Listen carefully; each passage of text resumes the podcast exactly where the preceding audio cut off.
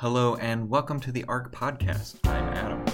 On today's show, I flew solo and got to interview Melanie Dobson. Joy was out that day, so I took the reins by myself. Melanie is the author of Catching the Wind, which is a very interesting novel that touches on World War II and has elements of espionage and a lot of great themes. So you should definitely check that out.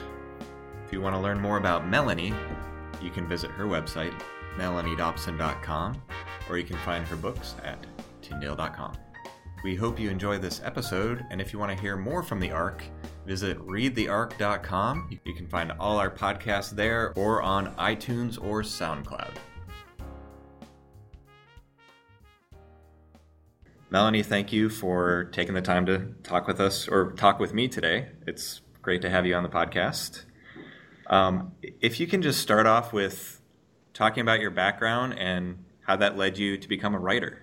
Absolutely. Yeah. And thanks for having me. I really appreciate it. It's a pleasure to be here today.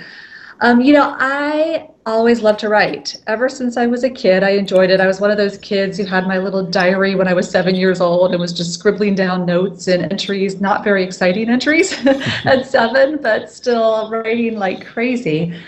And um, I just enjoyed the process, always have. I um, started doing stories, writing stories when I was around middle school, 13, 14. Um, but nobody told me during that season of life that like middles are really hard to write. you have to keep going. So I would get to the middle of my um, my story and just quit, and that was it. And I'm like, I can't be a writer. I never finish anything, right? And so I went off to college and I went to a Liberty University and then Regent and got my um, majored in journalism and started a career in public relations and in journalism. And in journalism, you have to actually finish what you start, which was a good for me to be able to, to have that. And so had deadlines, just learned the process of writing and the consistency of it. And then, not too long um, before my 30th birthday, two big things happened. I got married to an amazing guy who was so supportive. Like, if this is your passion to write, you need to you need to pursue this. And then, um, second of all, my best friend and I published a nonfiction book. And it was a fairly easy process. We knew somebody at the publisher. It was a book for um, single women. Of course, I published it right after I got married, so it's kind of ironic. Um, but we published this book and it wasn't a hard process. So I thought, okay, well, now I can write fiction. This will be so much easier because it's not true. And so I started the process of writing fiction and discovered, like I had when I was in middle school, that it was really hard. and you have to actually almost be more accurate. You have to be accurate, plus, you have to have conflict and plot and your dialogue and all these things. And so it ended up being for me, it was a seven year process of learning how to write a novel um, I wrote four novels before I got one published. Started writing historical. Ended up my first one was contemporary. Um, but I learned through that process not only how to write fiction, but also just that fiction writing involves pouring out of yourself.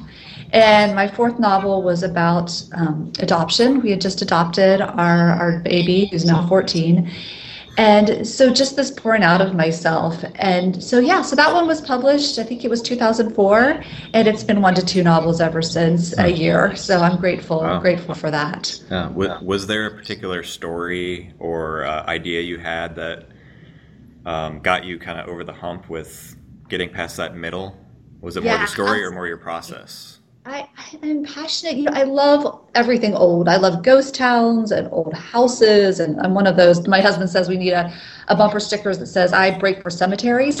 I always want to stop and read the old epitaphs.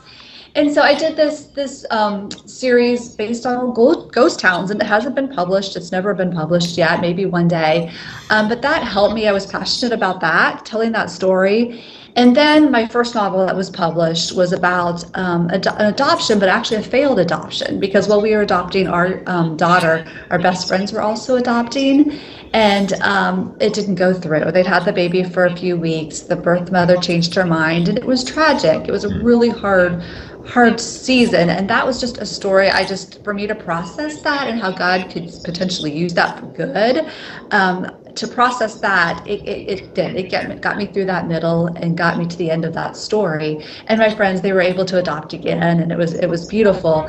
Um, but that story was called Together for Good for that very reason. How can God use these really hard situations in our life um, for His good? Hmm. Now, it, is that, um, do you like to come up with the theme that you're going for and then shape the story around that? Or do you, do you, do you have like a plot in mind and then you fit the themes around that? Do you have a or is it different every time? It's different every time. I wish there was, you know, I wish there was a real science behind it. No, I sometimes it's just a little spark. You know, this catching the wind book that we're talking a bit about today. That was just a spark of an idea. Mm-hmm. Um, sometimes, you know, a friend of mine, um, a couple years ago, I wrote a novel called Chateau of Secrets about the French Resistance during World War II. And that was somebody coming to me and saying, Hey, my grandmother has this really cool story I'd like to tell, you know, to share it with you. And hearing her story and thinking, That is a cool story. That needs to be told. I'm really excited about that. And sometimes it is more of a theme, but for me, it usually comes from either seeing an old house and wondering what happened, mm-hmm. or hearing a story and needing to sort of finish it in my mind. like I don't like, I, I need closure, I think. So hear a story, oh, I need to finish this story. And yeah, sometimes it's just an idea that sort of sparks and I just run with it. Awesome. Well, you mentioned Catching the Wind, which is your newest book with Tyndale. Um, yeah. Can you tell our listeners a little bit about that book? And then if uh, where you came up with that idea. Absolutely. Yeah, that book was really unusual for me of all the books that I've written. Um, that idea, it was completely unexpected. And so, just, I feel like that book, in essence, that story was just a gift to me from God in one sense, because I was in a little coffee shop. I live in a small town in Oregon. And um, in this coffee shop, and sitting there thinking and just praying and thinking, I, I have to come up with a new novel idea. This is the time that I need to come up with something new and looking outside the window and there was this big huge old beautiful tree just this gigantic tree. And i didn't know at the time but it's a weeping cedar and it almost looks like it's crying you know with the leaves kind of hanging down. And just having this spark like this picture in my mind of this boy and this girl in a treehouse. So i'm seeing this kind of picture and and then i'm like oh my goodness it's nazi germany it's 1938 and they have to run. They have to get out of there and I'm scribbling down, you know, kind of scribbling down this idea and the story. And then I realized that the little girl's going to get lost along the way. They're going to get separated. And so the story, it's a time slip story, which means it's going from a past story and there's also a present story. And so my present story is 70 years after this that the man is still trying to find out what happened to this girl. And so yeah, so that idea was just one of those that that it came to me in a moment, but yes, a lot of sweat to get it out. But it, it, it, was it was it poured out, and I'm great I'm grateful. Not all stories that happens to, but that one surely did. Now, uh, I'd actually never heard the term time slip uh, before reading about your book, and it sounds like you've written a few mm-hmm. in that mm-hmm. genre. Uh, I have. How'd you become interested in that particular genre? Yeah, from the very beginning, when I started writing fiction and just playing around with it, I I would write these stories. They would be either contem- well, they would be contemporary stories, but often based on a past mystery. Hmm. So something that happened in the past. Um, and so I, I, realized that oh, it's so much easier if I could do both stories at the same time. So having the past story going on at the same time the contemporary story is happening, and then you don't necessarily know until the end. You know, there's usually hopefully a twist toward the end to find out how it all fits together. Um, but I, I liked it because I think that we can learn a lot about from the past, mm-hmm. you know, and also not only can we learn a lot from history, but also how history, how things in the past change things in the present, right? And so it's like things that happened long ago, how that affects life today. And so just, I really like this kind of back and forth.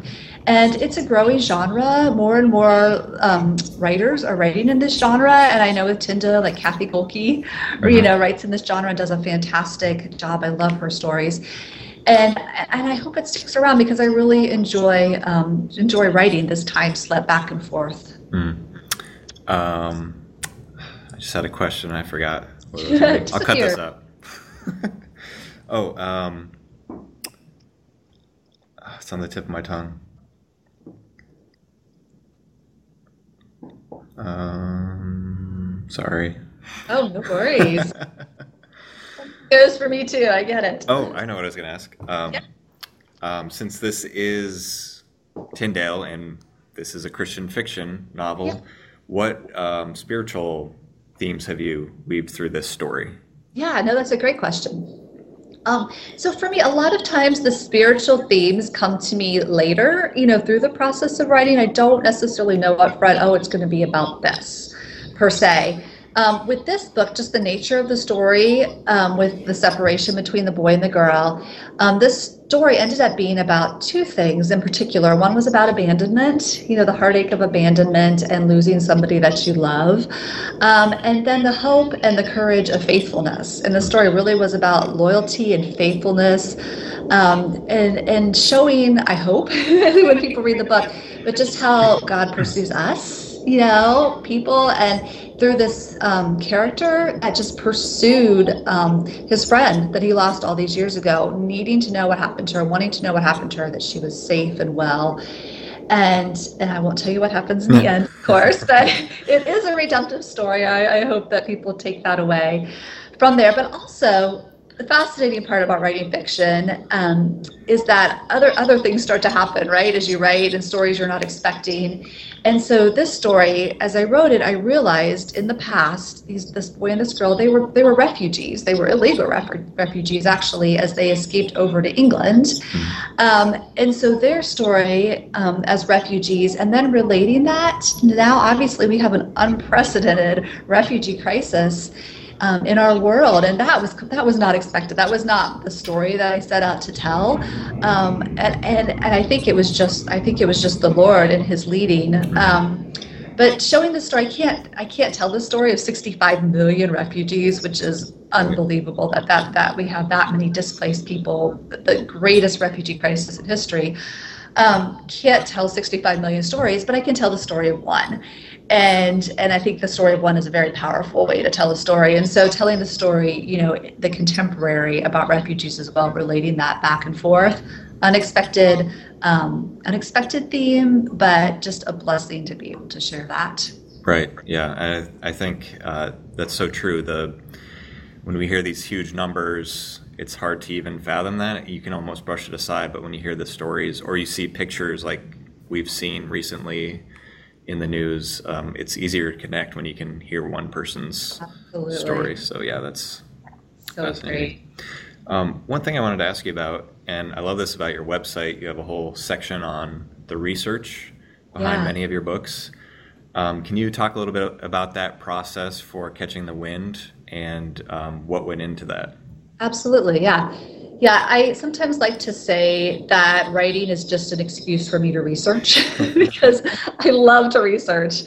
Um, sort of a little bit of a research addict. I just want to just get in and learn about the time period and learn everything about it to the point that I have to stop myself right. and say, okay, you've researched long enough, you actually have to write, um, write about it but yeah, for catching the wind, I just delved into the time period, you know, World War II. I went um, over to England, which I try and always go to my at least my major settings in order to, um, you know, you, Google gives you a lot of information. Mm-hmm. You know, you can get a lot of information online from books and such, but something about being at a place and being able to smell things. And my husband teases me because I have to taste things, and you know, just being able to feel and meet the people. It's a whole different experience that to. Um, sort of a, a, door that you want to open so your readers can walk through it with you. So with Catching the Wind, I went to England and spent some time down in Kent where my story takes place. A lot, a lot of the story takes place. Um, spent a long time in London. Um, went to the National Archives there, which was a real treat for somebody who enjoys researching like me. Uh, but they just opened up the um, the spy files, they call mm. them there. And so going in and you know asking for these files that have like top secret written on them and you know all of these things. And and reading about um, espionage during world war ii was really fascinating to me and that ended up being a major thread in my story. Um, but yeah, just reading these old spy files and how people from Germany were trying to infiltrate England, but also how some of the British were acting, you know, they sympathized with Nazi Germany and acting on behalf of, of the Nazis and feeding information. And so all of this I was able to research. Um, also part of it i it's, it's a rough job but i went to a castle in switzerland to, to do some research um, and then up to the San Juan Islands because in, in Washington there's these beautiful islands, and I, I think you've probably been up there. Um, having some family in this side of the, the country, but um, just a beautiful place. And part of my story takes place up there. So being able to take my family up there, usually my family doesn't, they don't go on my research trips with me because I'm just going, going, going, and it's not very fun for them. Um, but they went up with me to the San Juan Islands and enjoyed that part of the country. So yeah, I just, I, I pour myself in. I, for whatever, um, whatever I'm working on, I just dive in and um, learn all I can and then, and then write. Awesome. Yeah, and people should check out your website because you have some great pictures on there from some of your trips. Thank you. Awesome. Um, another thing I wanted to talk to you or ask you about is um, World War II. Um, I think you have a few books set in World now. War II. Was there anything that sparked your interest in that specifically?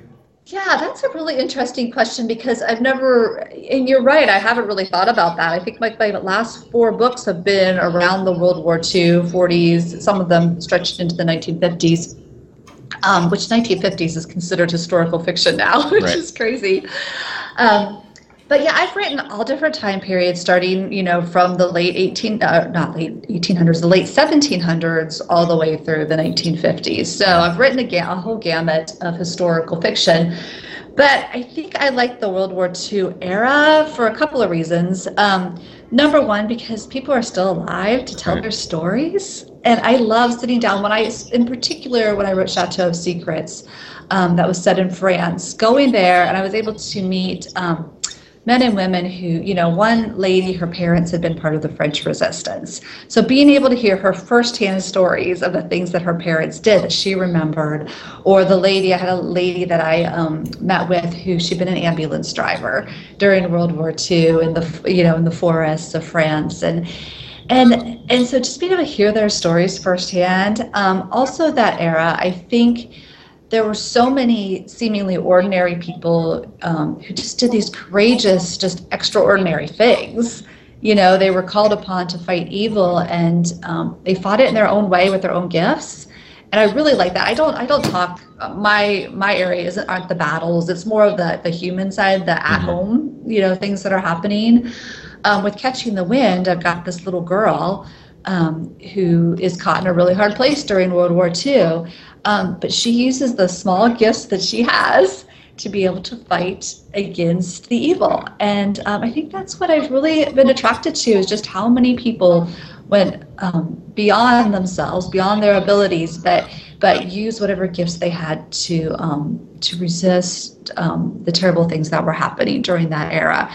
And and they're heroes and heroines, you know, that mm-hmm. come out of this. And I love to um, love to talk about people who are truly courageous, even when they're, you know, even when they're afraid, they yeah. still do courageous things. Mm-hmm.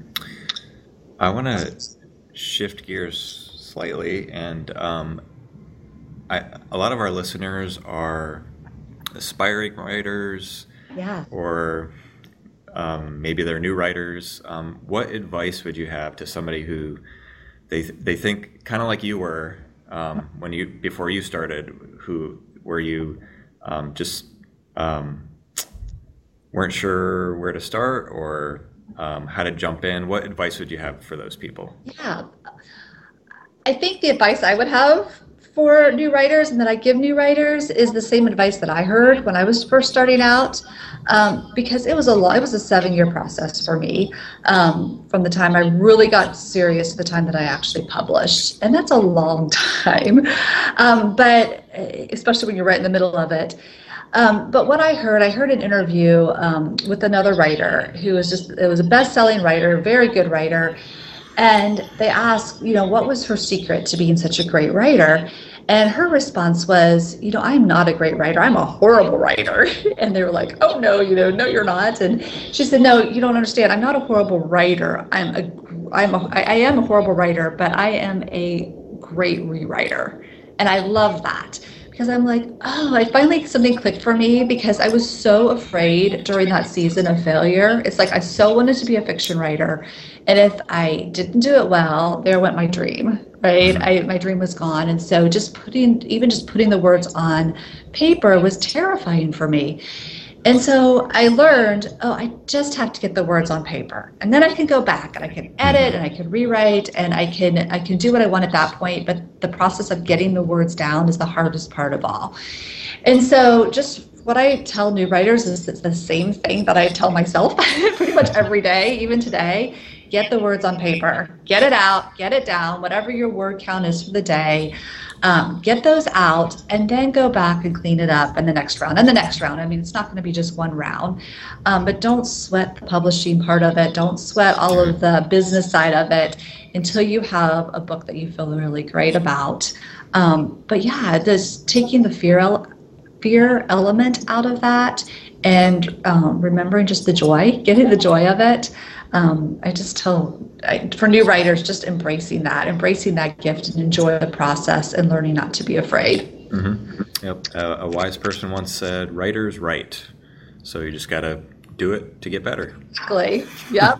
it not look pretty the first time around. You got to get it out. Um, some people may not know that um, the publishing process it's it's sort of long. Like you probably finished Catching the Wind a while ago, mm-hmm. and now it's coming out. Um, and you're probably, um, as this one is coming off, maybe f- starting to finish, or maybe you're already finished with your next two book. Books, two books down from okay. that. Got my second book since that I wrote Catching the Wind. Yeah. Are you able to tease what your next next book is? Yeah, so you know things things will change. Right. Um, but right now, the one that I'm finishing up, which will be with Tyndale, is um, it's set in Austria, mm. and this area, and again, it's it's about the end of World War II, where the Nazi Germans were escaping from the Allies, coming through this beautiful lake district, and they were just dumping their treasure in these deep lakes, 400 feet lakes, and people are still finding things there today. Wow.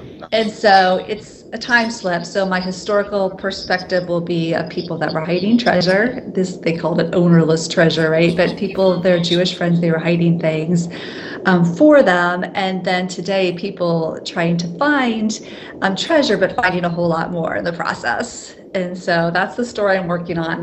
It'll be done Saturday if all goes well. It's almost to the end, but yeah, it's another one I'm really excited about. Awesome. Well, we'll we will definitely look for that next year. Thank you so much. Now, if people want to get in touch with you or connect with you online, what's the best place to do that?